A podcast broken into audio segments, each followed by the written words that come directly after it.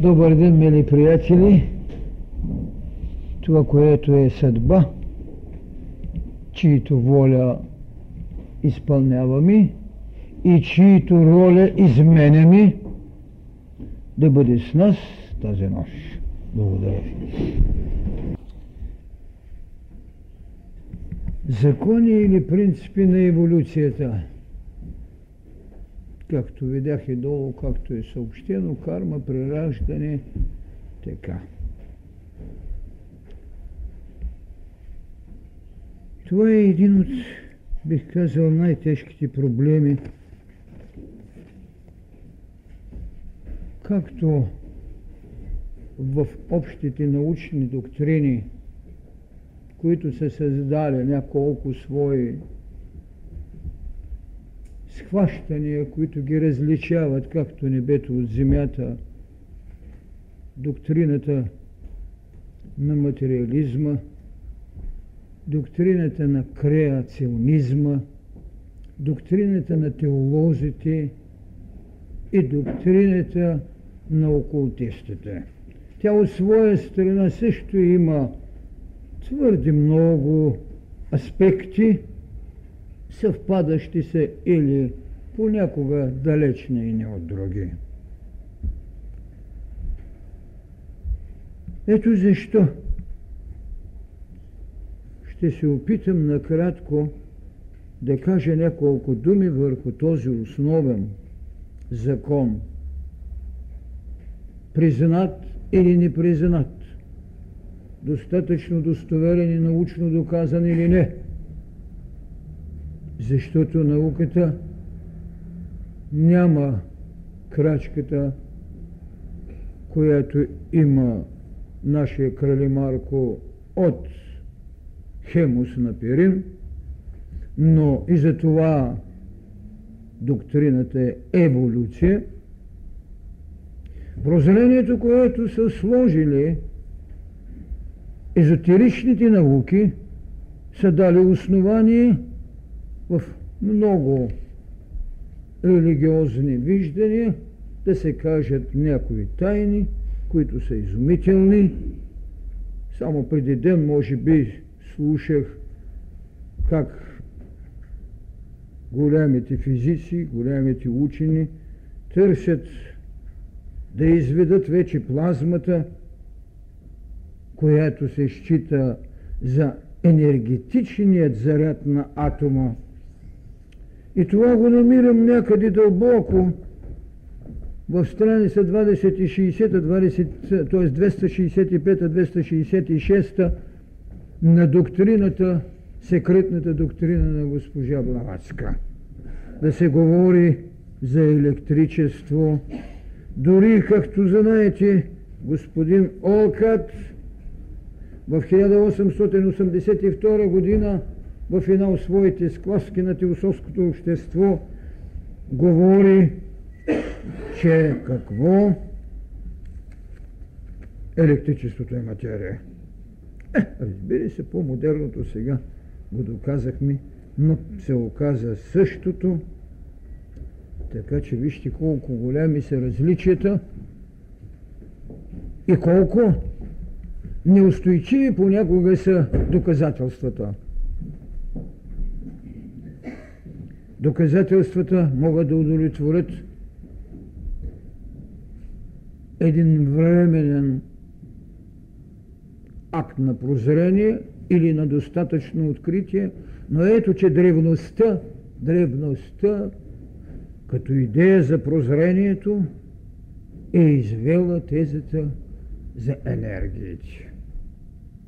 Особено в теориите за така нареченото сътворение, там би трябвало още да се започне да се търси моментът кога ще дойде, къде е брегът, от който ще започне еволюцията, защото ние за да говорим и за еволюция, ще трябва да говорим и за някакъв еволюционен период.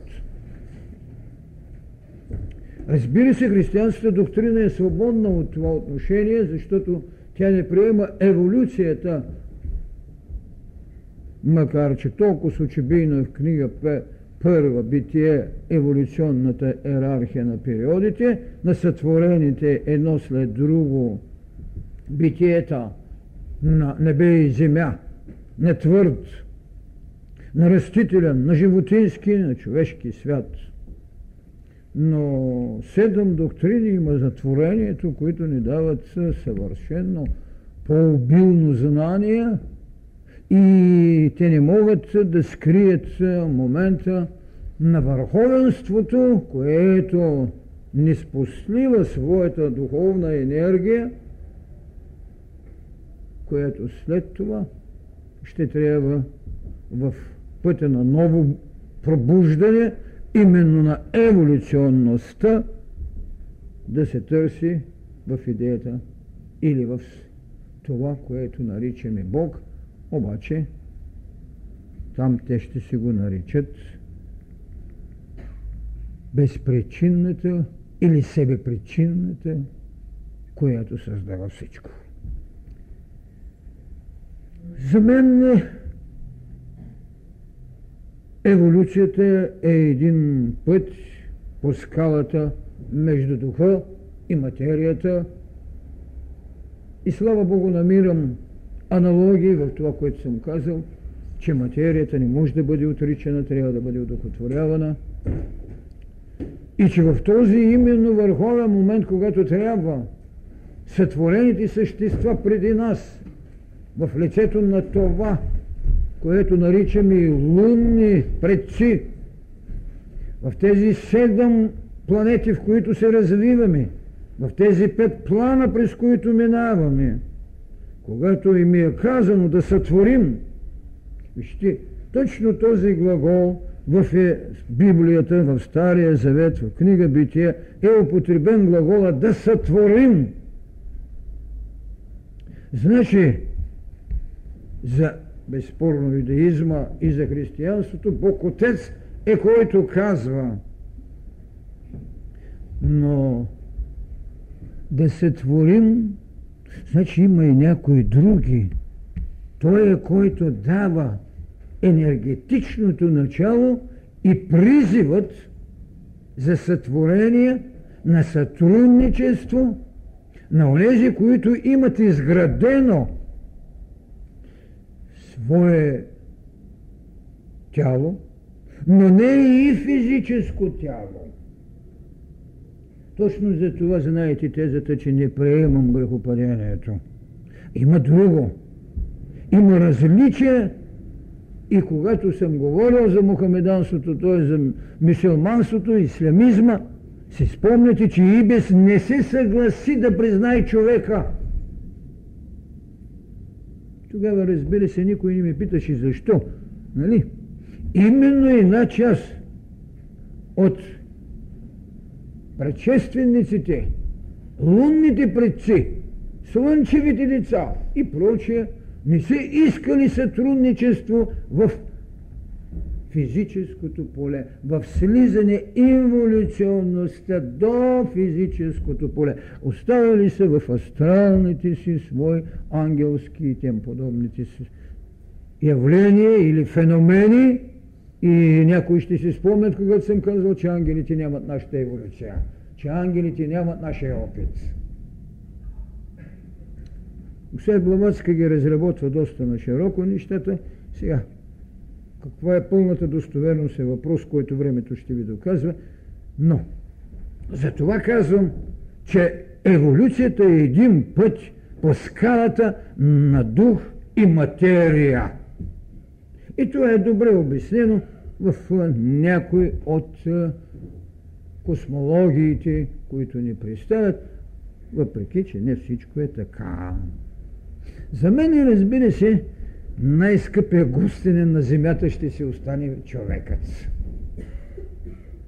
Най-скъпия гостенен на Земята наистина ще си остане човекът и вие знаете, когато започвахме за човек, човечество, история и прочее, че казах, това е така. Защото той има това, което те нямат. Има пълната духовна сила и хайде да го нарича генералната привилегия да еволюира.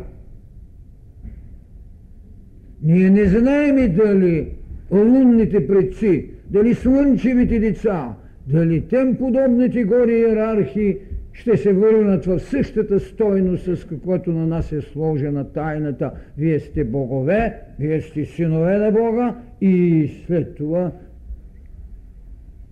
изумителното прозрение на Великият Христос да ви каже, аз и отца едно сме. Това дразна във много времената, но това няма никакво значение. Така че наистина за мен човекът ще бъде най-скъпия гостен на земята. С тази дреха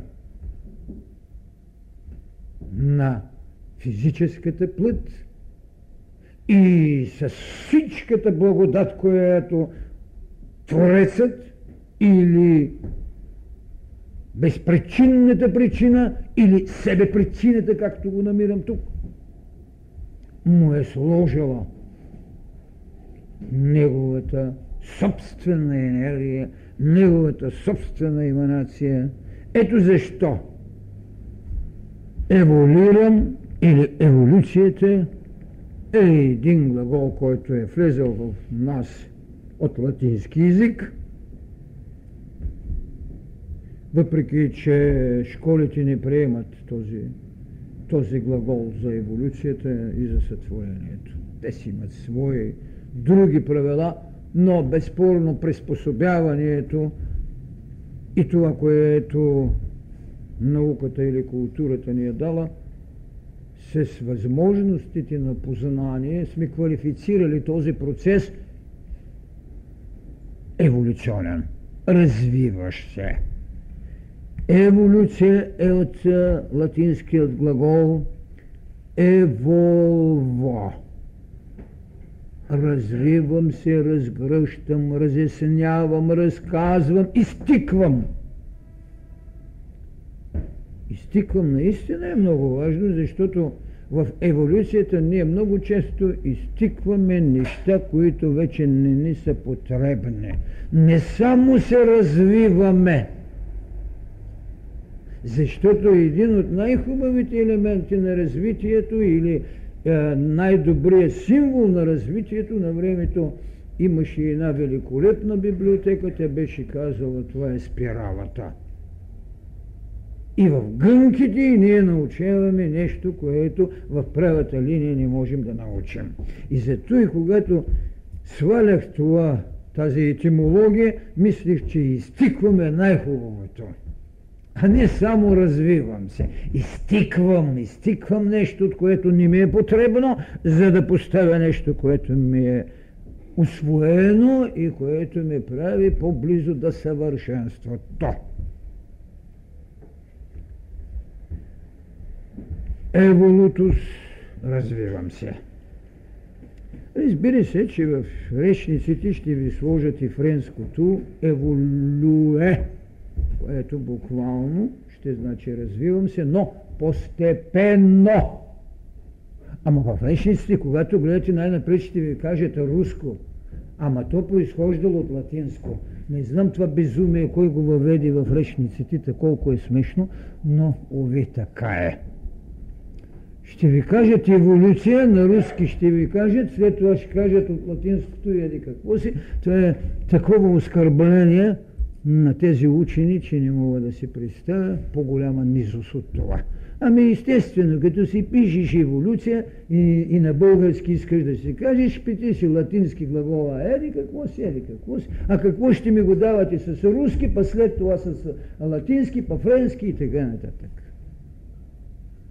Научете се, когато правите нещо, да бъде от генералната линия а не да направите манеж, докато магарето се умори, а искате да яздите кон. Така не върви. Както и да е. Еволюция развивам се постепенно. И тук е двобоя между формите на еволюционизма, където, да кажем, Теорията, която не приема скоковете, революционността, в еволюцията я наричат вулгарна или вулгарен еволюционизъм. Разбира се, това е тезата на марксизма. За тях това е вулгарен. Иначе учените не употребяват такъв израз, който е циничен по същност като научно мислене. Това, че някой не приема твоята теза, не значи, че неговото схващане е вулгарно. Просто е схващане, както креатизмът или креатиционната теория, тя не приема и въобще изменението. Не може да го приеме. Крео, крео, което значи създавам. Тя е теория, с която официалното ни християнство и юдаизма е имат за защитна своя формула. Създавам. Типизирано, без развитие,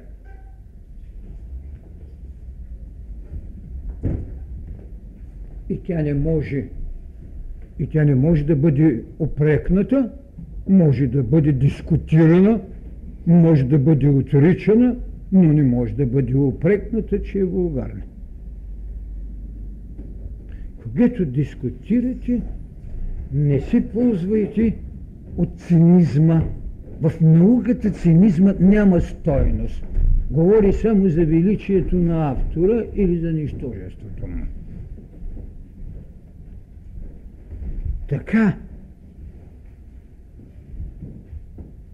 теориите ще излезат на преден план. Разбира се, че теория за еволюционизмът са съществували във всички времена, защото има една нагледност, но формирана теория с идея за развитие, именно това, което ни остава ламаркизмът, Жан Батис Ламарк, тя е една от така първите теории, официално оставена. Показва, че сътвореното се изменя от обстоятелствения свят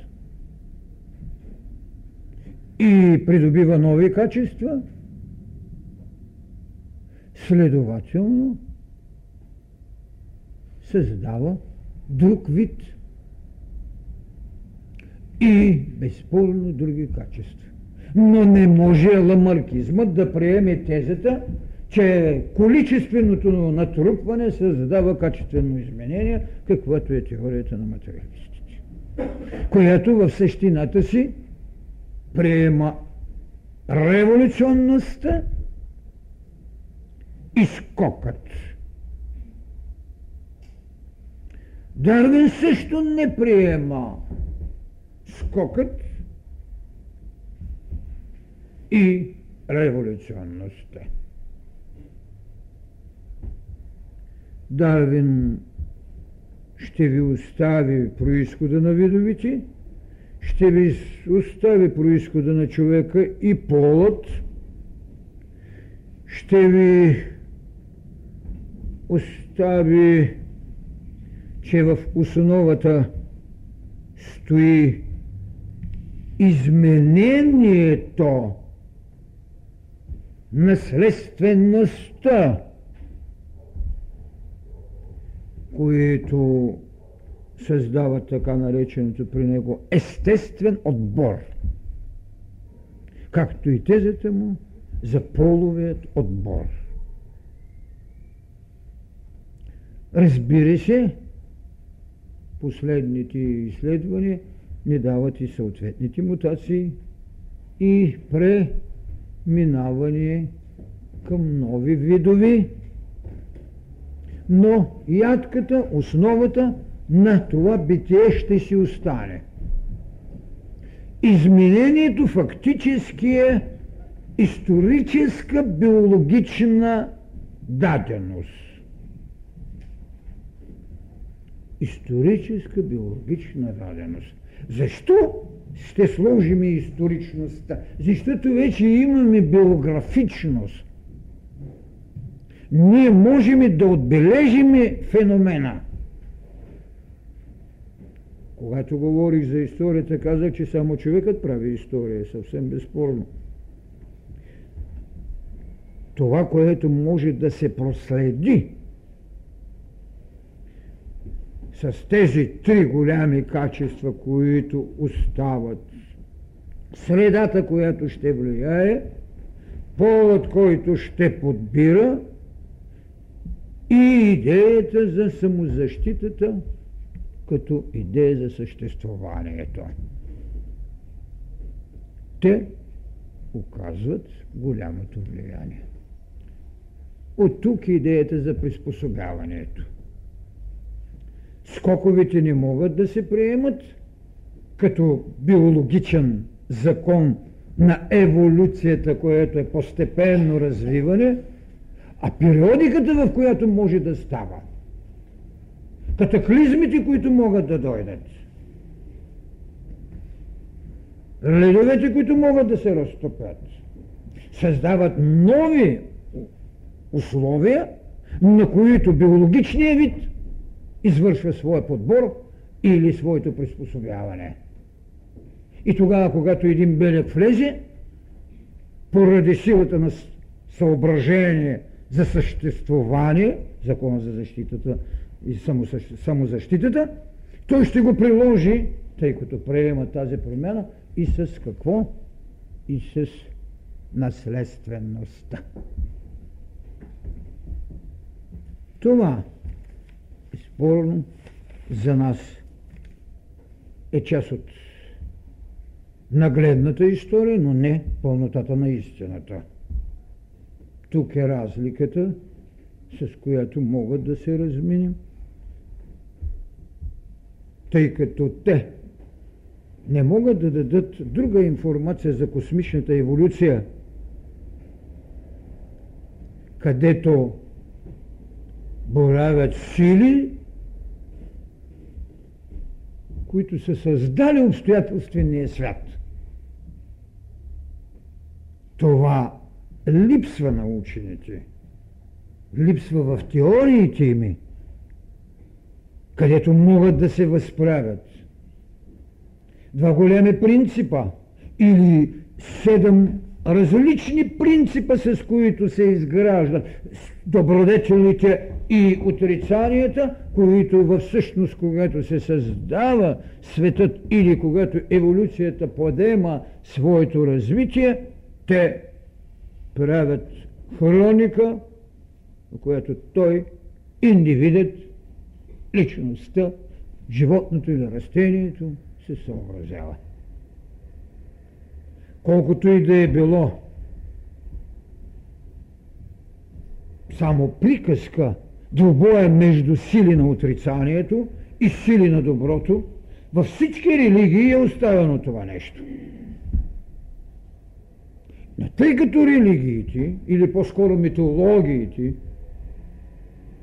са за учените приказка и фантазия, никой не се съобразява с тези наличности между това, което можем и да кажем и на астрална светлина, и на анима мунди, която носи двойственост, един и един по-ниш принцип, и която фактически ни дава идеята за едно божество – което можем да наречем Ариман, и за едно божество, което можем да наречем Ахурамазда или Ормост. Същото нещо очебийно в пред историческото време на книга Битие ще намерим идеята за Иехова, който е определен тогава като един тъмен Бог. И ние ще видим и в книга Битие една идея за проклятието, което не е към отказът на тези, които не искат да направят съществото човек, както го намираме в мисулманството, не е проклятие към тези, които отказват, не е към Ибис, а е към човека, който е сътворен. Това е най-голямата грешка. В книга Битие и в юдеизма, и в християнство най-голямата грешка е, че проклятието пада върху човекът, а не в онзи, които са отказали в сътрудничество. Разбира се, в Стария Завет ще остане идеята за какво? За отпадналите ангели, които ще водят борба със светлия Бог и ще бъдат прокълнати също. Но жертва в нашата теза на християнството и юдеизма остава човекът. В една много странна ситуация, че иска да уствори книгата на познанието. И вие знаете, че по принцип аз съм срещу това. За това, че иска да отвори книгата на познанието. Ето вижте какви предпоставки са изпуснати, когато официалните доктрини изграждат своята теория за еволюцията. Разбира се, това, което ви казваме е няколко реда от голямата книга на еволюцията в доктрината на науката и еволюцията в доктрината на знанието на посветените. Няколко реда, за да мога да мине към това, което тази вечер е като тема, нали? принципите, които създават, бих казал, съзнанието ни. Съзнанието ни за отговорност и служение и тайната на развитието.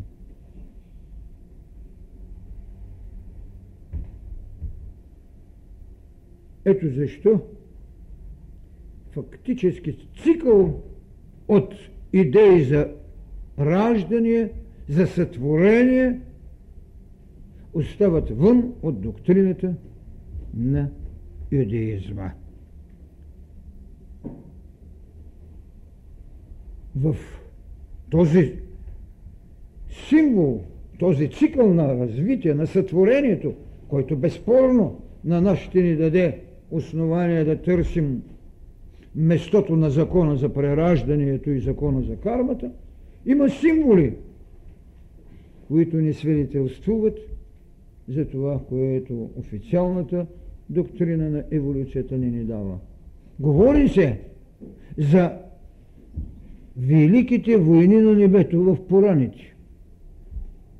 Какво са те? Защо? Великите войни на небето. Ами в нашето откровение не ли се говори също? Войната на небето между Архангел Михаила, който води воинството си, и тъмните сили, и изрично е казано там. Това, което много често съм казал, защо не познават, кога ще стане така нареченото а, апокалиптично унищожение, защото там има един стих много обикновен, а всъщност много централен. Тази война се води и когато силите на Архангел Михаила победят, след това 42 месеца ще стане двобоя и великият змей ще бъде смъкнат. А питам, кой е този, който от тези, които гадаят, е видял войната горе? За да може да ми каже, че след 42 месеца ще стане това и това.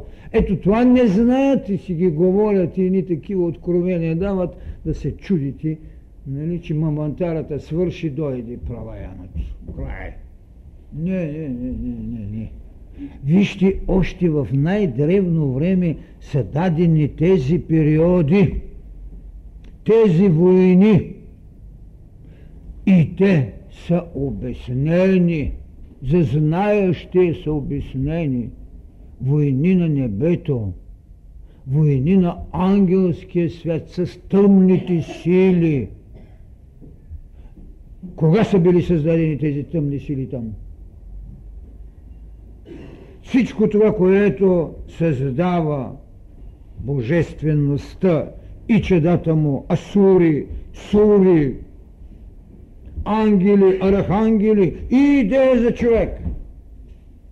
Затова ви казах, че човекът за мен е най-скъпото същество на земята, на Бога.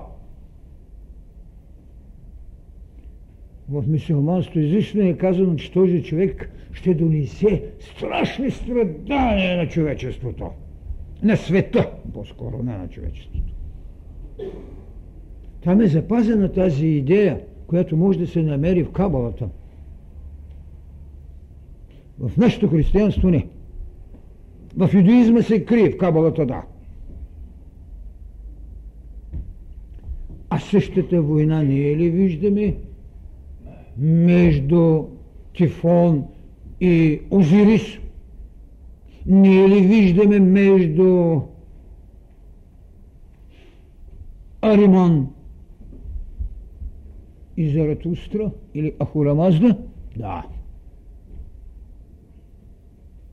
И виждате, войната на, на видимите същества, отбелязани, независимо полета, в които ги водят, защото Ариман е води на земята, но небесната война на Архангел Михаил е вън от земното поле. Според мен се внесе в душата на човека. Същата война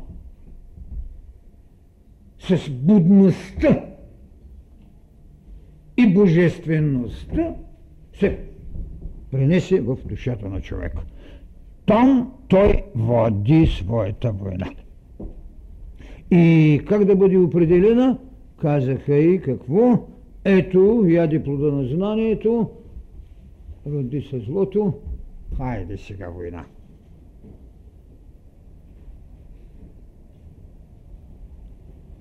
Така че тези символи, фактически борба за съществуване, имат свой материален израз в теориите на еволюционистите. Кронос и Зевс. И виждате идеята за безжалостността, както съм ми казал природата. Баща и син – Хубав пример ли ни дават? Ми, че ако човек изходи от моралните устои на това, което е създала религиите и след това обществата, градирайки, че бащата е на когото трябва да отдадете почет, във всичките тези свръхвойни ние намираме точно обратния принцип. Война на сина срещу бащата – един Зев се бори срещу баща си, срещу Кронос. Нещо повече. След това Зев се застрашен. И той приковава Прометей, за да, за да каже кой е онзи, който ще го сваля него. Тези неща не могат да бъдат далеч от закона за развитието, а как са обяснени, това е вече отделен въпрос. Науката с ирония, че това са приказки, официалните религии, които не искат да приемат вътрешните закони на еволюцията, закона разбира се на еволюцията, той има свои вътрешни пулсации и външно облекло. Защото една река, за да отиде до океана, ще трябва да си пробие път. И тогава предоставена идеята за страданието. Аз тук вече не съм съгласил напълно с тълкованията ми. Говори се, че страданието, т.е. еволюционния гърч или еволюционната устременост, която трябва да пробива, безспорно ще срещне съпротивата и ще трябва да страда. Не съм съгласен с това, защото на другото, на, радо, на радостите предоставят само преходност. Този, който може да приеме и приема идеята за еволюцията с прераждането и с кармата, не може да си затвори очите, че една вибрация на радостта е една градация на съзнанието за преценка. Радостта може да бъде изразена, но аз мисля, че казахме, радостта е усмивка на мъдростта, ами що ме мъдрост, тя ви създава на вас вече позиция – защо радостта, защо насладата? Не става въпрос за сладострастие, много погрешни са нещата. Защото първият еволюционен потреб, за да започне полът да бъде живот, това е било необходимостта от сладострастието, за да ги задържи. Желание, което трябва да задържи, защото човекът не се е оплождал по този начин. Така че аз не мога да приема тезата и на окултистите, че само в еволюционния път, където и кармата, и безспорно прераждането играят съвършенно важната роля, те са фактически двата бряга на реката, радостта, сладостта, възхищението били преходни. Не е така. Не е така. Не. Именно вибрацията на осладата от победата ви е създала във вас защитното знание. А то от своя страна ви дава светулцата, ако щете от начало, на прозрението.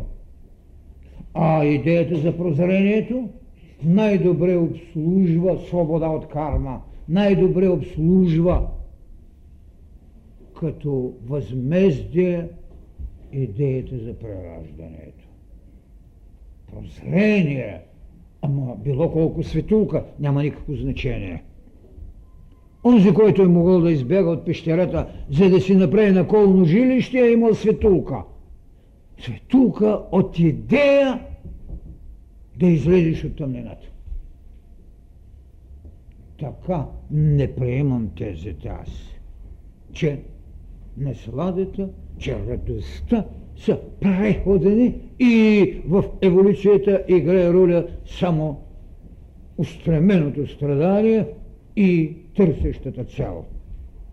В Агниога има един великолепен параграф, който казва, възхищението е една от най-възвишените дарения на човека – защо? Защото да се възхитиш, трябва да си направя преценка, а тази иманация, от която енергията, която ви дава възхищение, е именно частица от оста полна, което нареко ходили между дух и материя. Така че, когато ще сложим еволюцията в своя живот – гледано от различните школи, така както гледат окултистите, те е слагат в златната дреха с два пояса, в които сме опасани. Две златни вериги ни слагат – защото целостта на човекът след това се води от съдба. Златните вериги това е прераждането и кармата. Аз се питам, преди да е имало карма, имало ли е нужда от прераждане?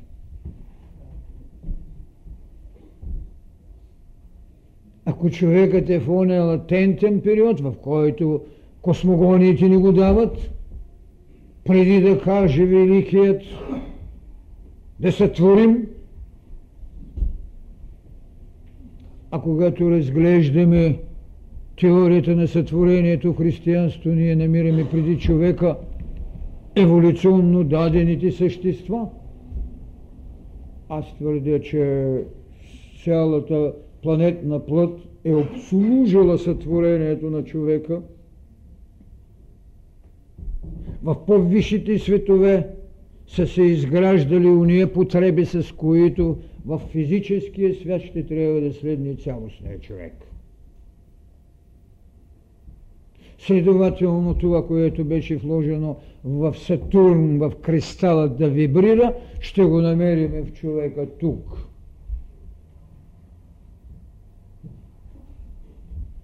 Но имало ли е карма?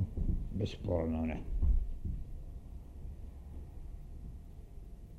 За мен кармата и прераждането трябва да имат в основата си теза на съзнание. Теза на съзнание. Другото е движението, което дава гъвкавост, пластичност, устременост, на всичко това, за което трябва да направи този скъп гостенен. И тогава той ще трябва да мине през божествените духове, през тези астрални или през тези липици, или през тези архангели, през тези власти и престоли, както ги дава християнството, или както ги дава индийската и другите култури, където имат най-различни наименования, аватари, велики посветени в египетската школа. Ето защо малко са дадените неща в първият план, втори и трети, които образуват великият триъгълник, където липсва окото още. Това е планът, когато имате светът на духът, на божествеността и са извън формата. Извън формата. След това ще се мини в първи план на преобразите, светът на преобразите. Един Платон ще ви ги нарече предсъществуващи идеи, които слизайки в това носят всичко. Разбира се, той няма, няма теорията на прираждането. Взима ги готови, сваля ги в човека готови. А те, носейки именно пред, пред образите, светът на предобразите, ще слизат постепенно в по-нишите светове, ще стимулират тяхното битие.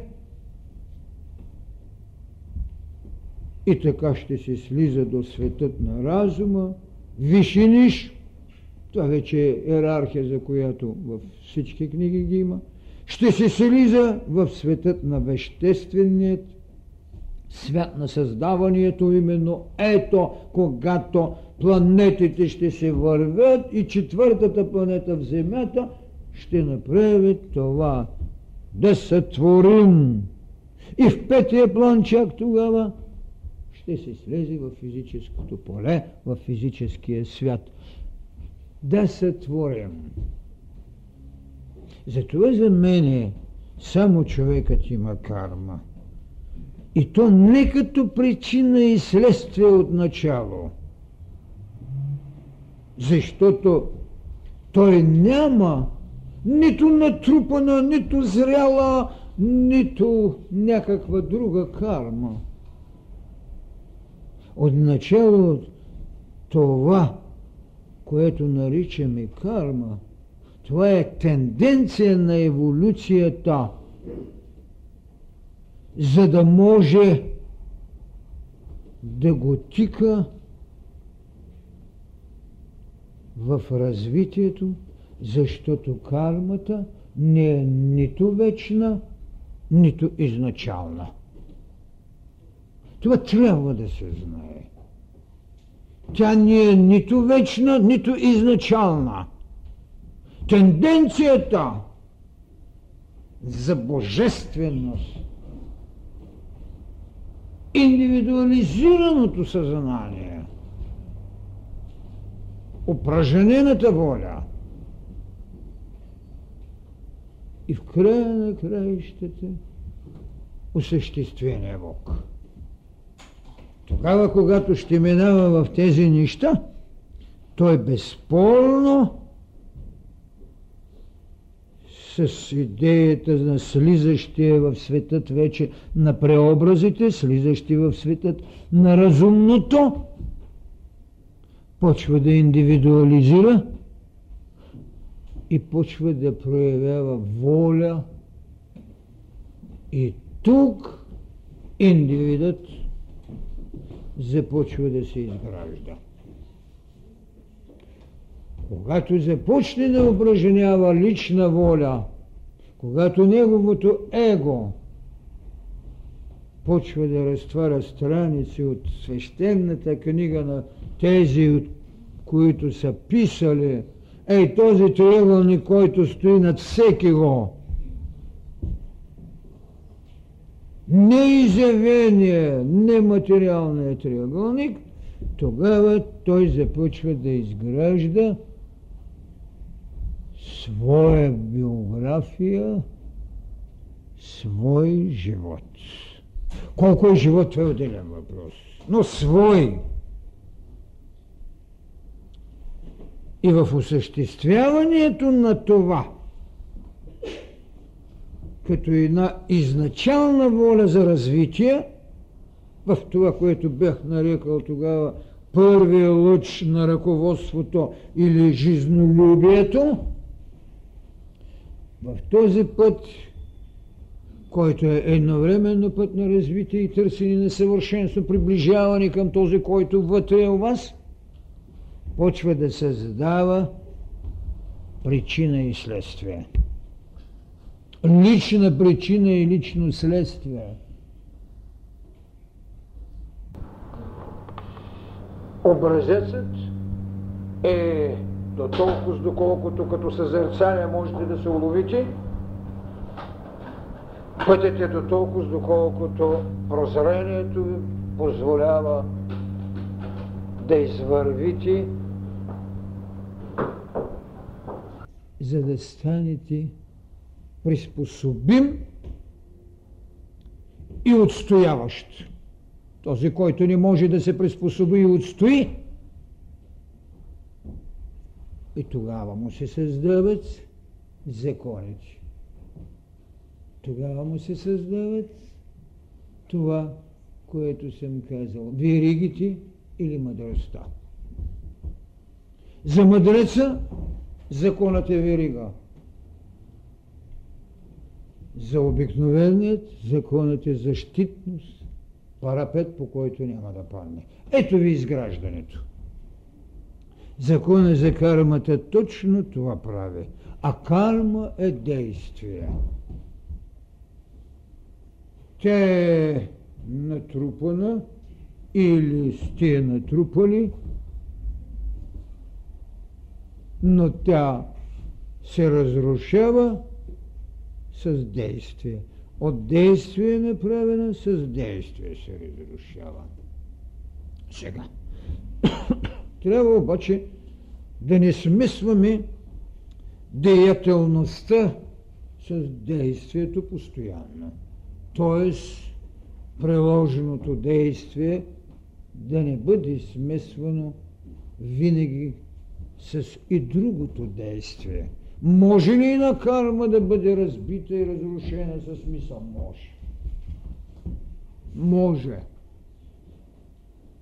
Тогава се е родила необходимостта от съзерцанието, до известна степен потребата от молитвата, до известна степен оправданието за грешника, въпреки че тезата в основата си не е много верна, но потребата за грешника, но грешника, който е осъзнал поведението, извършеното действие, което му е създала причина и следствие, а не непременно себеотричането и непременно обвинението, че сме грешници, както стои над главата ни първородния грях. Смисълта, защото една карма, която е дело на деятелността ни, много лесно се разрушава, отколкото една карма, която е получена от лошата мисъл, която е направила лошото деяние. Когато Ева е изкушена, вижте какво казва. Очите и гледат един плод, който е много желан. Много желан. Ето събуденото желание, което се материализира в мисъл форма, за да посегне, да изпълни акта на деянието, да го вземе. Така че кармата е действие, а човек трябва да знае, че и мисълта е действие, че всеки акт на съзерцание и на събудена духовност е също действие. Затова казваме духовни деяния, мисловни действия. Зато и некрасивата дума магия, направена с мисъл, обсебване – Това са мисловни деяния с твърде лоши резултати, каквито наблюдаваме и които не можем да отречем. Така че кармата има определена за нея страница в душата на всеки човек – от това, което те като деяние, като действие или като прозрение са сложили в личния си път. Погрешно е да се счита, че кармата е само отрицание. Това е най-грешното, което съм срещал. Тежка карма. Ми има и лека карма. Има и благодатна карма.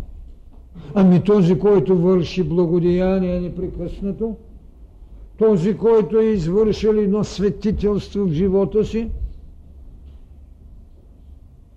като се каже карма и се разбира някакъв воденичен камък, смачкане човекът. Ми не е верно. Този, който е имал благородната причина да създаде едно голямо благо, от което са взели благодатния дар хиляди хора и как тази карма лоша ли? Нали заради тази причина, която е събудила следствие, е имало осъществена радост, някой е намерил своето лечение, друг е намерил своята молитва – Трети е намерил своя престол и ръководи, както изисква една религия или както изисква един морал. Не може кармата да се третира само като воденичен камък. Затова казвам, тя има дата в отделния човек. Тоест има време, тя има и едно голямо събитие. В същото време кармата като събитие тегне не само на отделния човек, тя може да тегне на цяло едно общество, но има карма лично. Но когато е карма като събитие, в нея влиза и личността. И в тази съдбовност личността спремо личните си кармични задължения, понася събитието като карма с достоинство или с унижение и така нататък, както виждате в историята на един народ, от предателя до хероичната, до смелата личност. Един коч Шестименски, виждате, за да не остави на позор съпругата и детето си, ги убива. Спорен е въпроса дали този акт на личната карма с общественото събитие, което също е карма на един народ, как се съчетават, но факт е факт. Така че не може на кармата да се гледа само като израз на отрицание или пък другата теза, ми такава ми е кармата. Сгърни ръцете и чака. Това не е еволюция. Кармата е първо наистина лично поведение и лично възмездие. Дори когато е в историческия мащаб, дори когато е в социалната беда, когато е в националния път, всеки е частица от поносимото, което му е дадено. Но не може да се сгърнат ръцете и да си каже такава ми е кармата.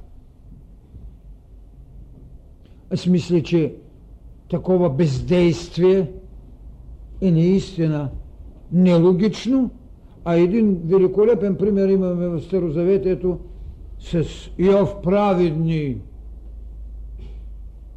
Сполетява го и социалната беда, и личната, и какво? Съветват го приятелите, съветва го жена му, да се откаже от Бога, да порицае, да отрече, да прокълне Божеството. Не.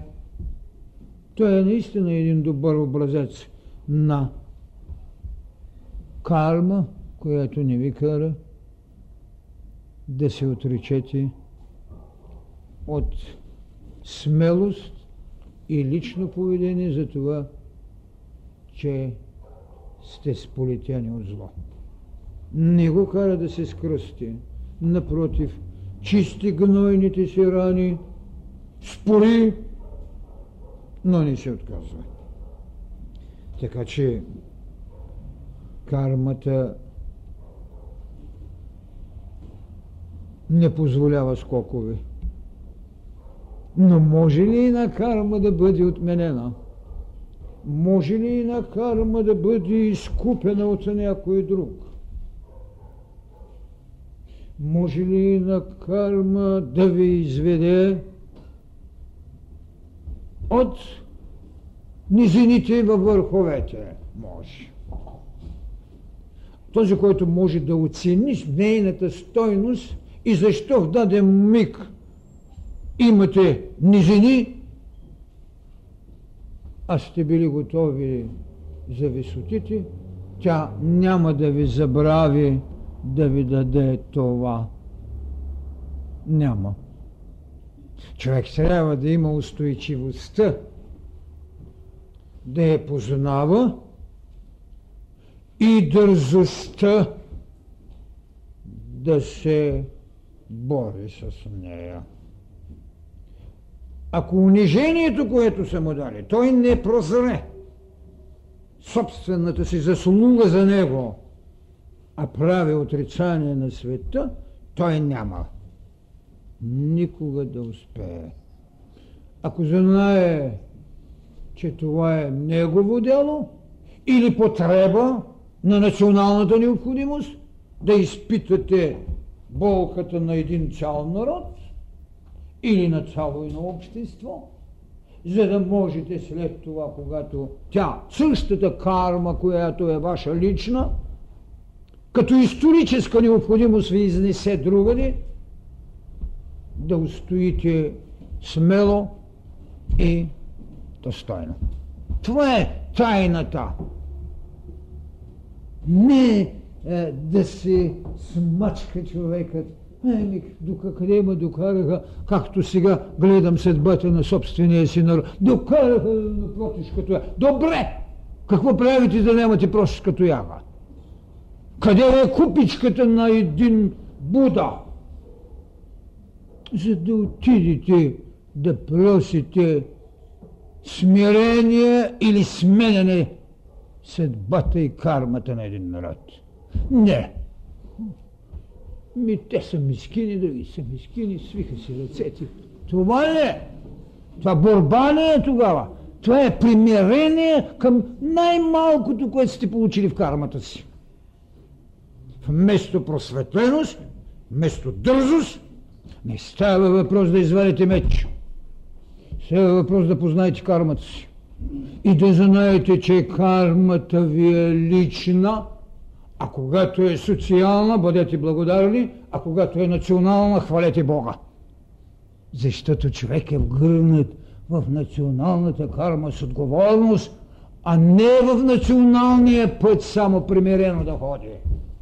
Тогава още той не носи отговорност за нацията си, не носи отговорност за семейството си. Има и на бедна кармичка и той се оплаква от нея. Като Елен Пилин, кога възпява с сивичката кравичка Орел, ми добре да му купи една голяма крава. Не може да правим констатации, които са отрицание на лично битие. Така не може. Кармата е велик закон. Защо? Защото ви изнася. Тя е, която ви дава великия урок какво да направиш днес, та утре да ни си това. Тя е кармата. Тоест, вашата воля, вашата мисъл, вашето прозрение, вашето творчество, вашето въображение, това е кармата. Ама имали сме я преди. Верно, пред миналото твърде безпомощни са хората. Бре, направи го. Е да, ама пред бъдещето Еми защо тогава не стъпи по-смело пред бъдещето, за да не повтаря безисходността си пред миналото?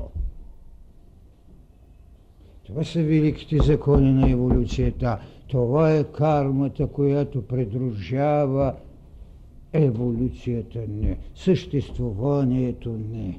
Ма ще каже някой, аз с един път се родих и ето сега искат от мене всичко. Е да, ама като се видиш какво си направил в миналото или преди 5 години или 10, еми хайде някъде и тогава си бил роден и сега си роден. Ами направи така, че след другите 5 години да не ти тежат тези 5. Ако не вярваш при раждане. Добре, направи го така.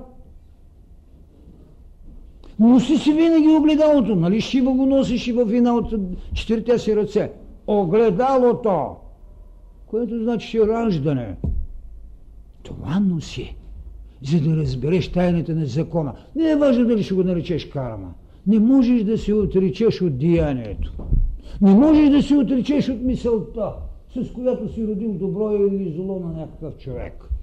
Не можеш да се речеш от интимната вечерна молитвичка, която си направил, както съм гледал българския селенен сутрин като стане, па се обърне, има го, няма го слънцето, направи един хубав голям кръс. Живее с него, с кръста, с земята, с слънцето. Па тръгни и пее, като отива да работи. А другия мисли как да се отбие в кръчмата и колко е беден. Не мисли колко богат трябва да стане, а мисли колко е беден. Това е отрицателната същност на кармата. Отрицателната същност на кармата, когато и дава ти само отрицателния знак. И зато и не мога да приема че радостите не били карменни и били преходни. Не е верно. Мъничката радост, която ви е поднесала кармата, вземете я, разнесете я, направете я махаленска радост, ако искате. За да я умножите. За да я умножите. Кармата е страшно нещо. Това е закона на личния ви живот – който се вплита като кръстословица в живота на обществото, в живота на нацията, в живота на човечеството. Вие можете ли да махнете от живота на човечеството Христовите думи обичай врага се? Никога. Никога не може да го махнете това нещо. Защото той ей това го направи. Дади го. Обичай врага се. Това е карма.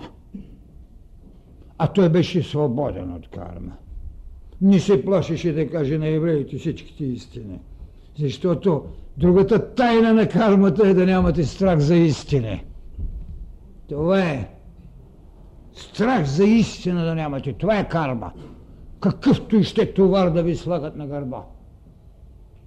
Защото няма по-велика идея за свободата от истината. Така, кармата като лична, като социална, като историческа. В идеята тя ще се вгърне за прераждането, защото не може без него. Не може. Нашата доктрина е твърде упростена. Ами тя отива в наследството. Този прилича на дядо си, он е на баба си и така нататък. Дават подобно нещо, само че в наследството, наследието.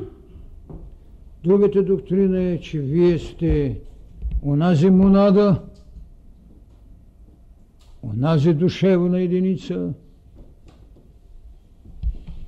он е вечен, който не може да бъде никога отминат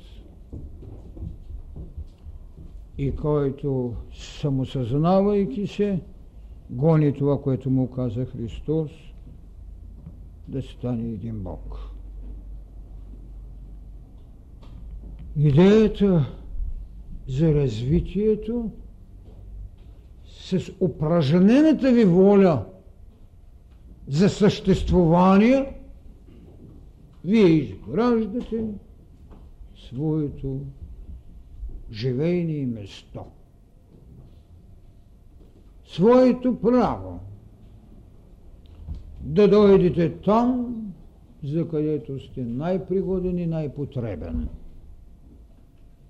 Да дойдете сред уния, които със своята обич ви пазят, а с вашата воля сте ги защитили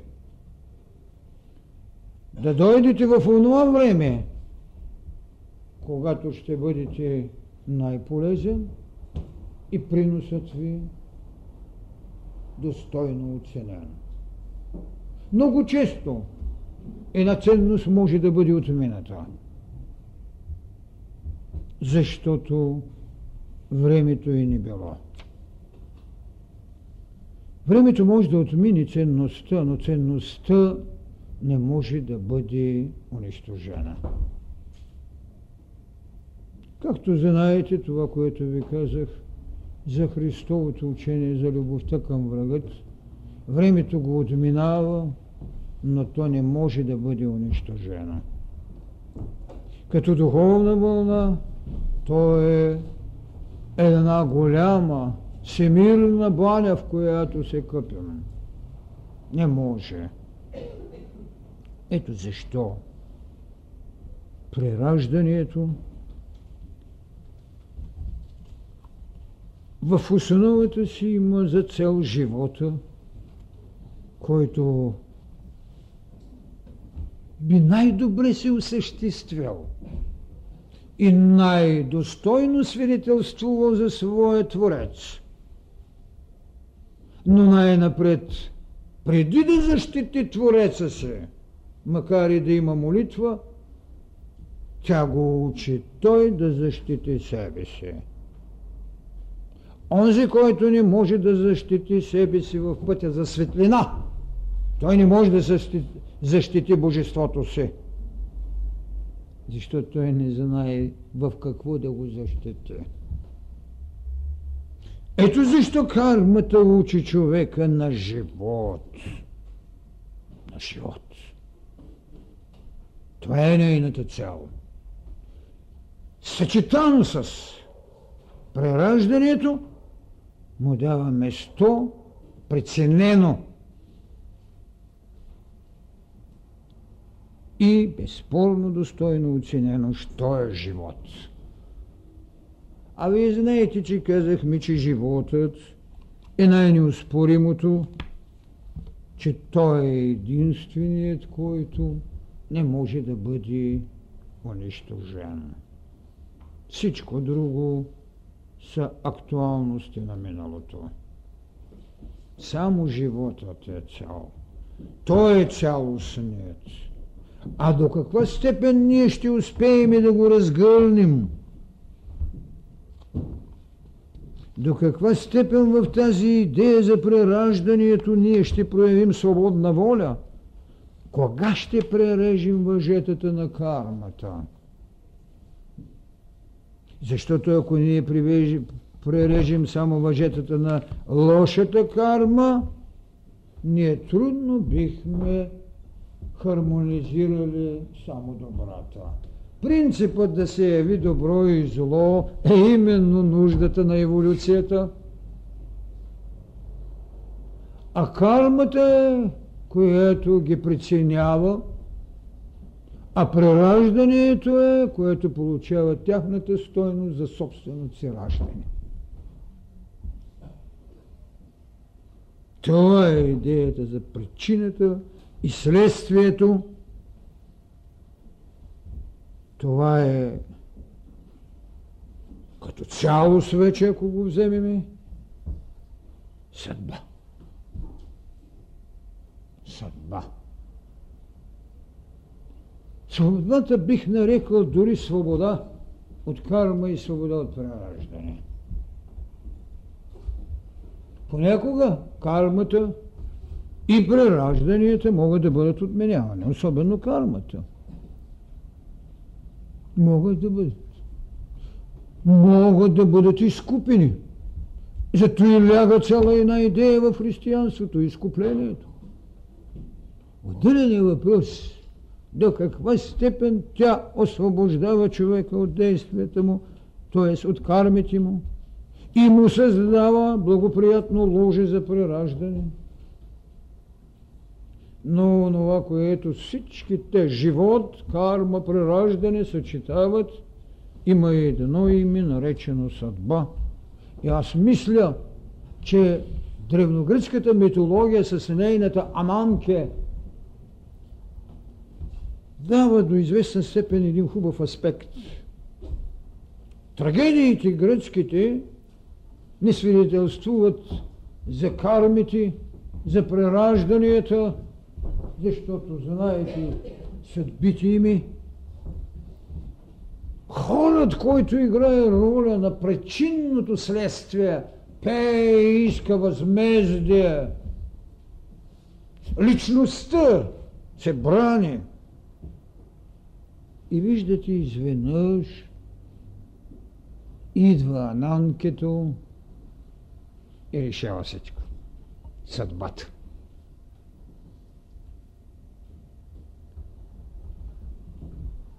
Може да нямаме съществителното карма там, може да нямаме съществителното прераждане, но те, като деятелни сили, не дефинирани с тези, разбира се, понятия, съществуват. Защото личността е там в своята трагична участ и хората там в своята законодателност и право на възмездие. Е, тогава Ананкето решава. То е страшно. Дори мисля, че тук по-кристализирано отколкото епичните борби на индийците. Така че причината или възмездието трябва да бъде безпристрастно. Затова при универсума няма награда, няма наказание. На Бог не му е нужно нито вашата награда, нито вашето наказание. Ние отчитаме тези неща, когато не върнат в един живот и търсим причините защо едното око не вижда. Защо? Ми защото когато попитали оня брат какво да сторя на брата ти, когато мразиш, стори му това, което на мен е едно, на него да бъде двойно. Извади ми едното око на него двете. М? Защо му е на Бог наградата и това? Не му трябват вашите неща. При вас си идват. Стори му двойно зло от това зло, което на мене си сторил. А тогава се пита, защо се е родил сляп. Всеки в безогледната лъжа на всемирното поприще ослепява. Така че няма мисто. Трябва безпристрастие. А това е великият закон. Ето защо това безпристрастие, тези намерени равновесия на капоните в живота, говорят, че нито кармата, че нито прераждането са вечни закони. Затова казвам, в универсума няма нито награда, нито наказание. И тази борба, която води срещу тази сила, вижте Гьоти как казва –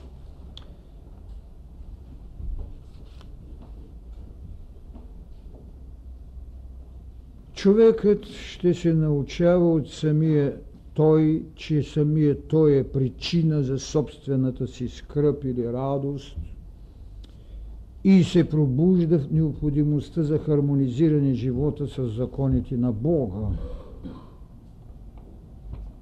Тогава Гьоти казва така. Това е ключа за освобождаването. По този повод той ще ви каже, от всяка сила, която целият свят сковава, когато себе контрол придобие, човекът се освобождава.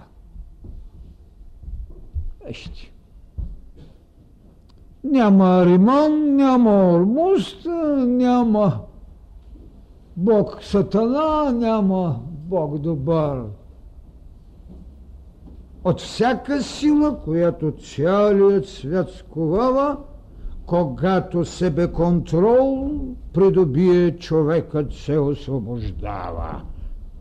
Ние сме и съдба, и карма, и прераждане. Ние сме и откровението, ние сме път, истина и живот. Колко верно го каза Христос. Ето защо в Откровението при подобна победа Иоанн ще ви каже Оня, който победи, ще го направя стълб в храма на моя Бог и той не ще излезе повече. Благодаря ви.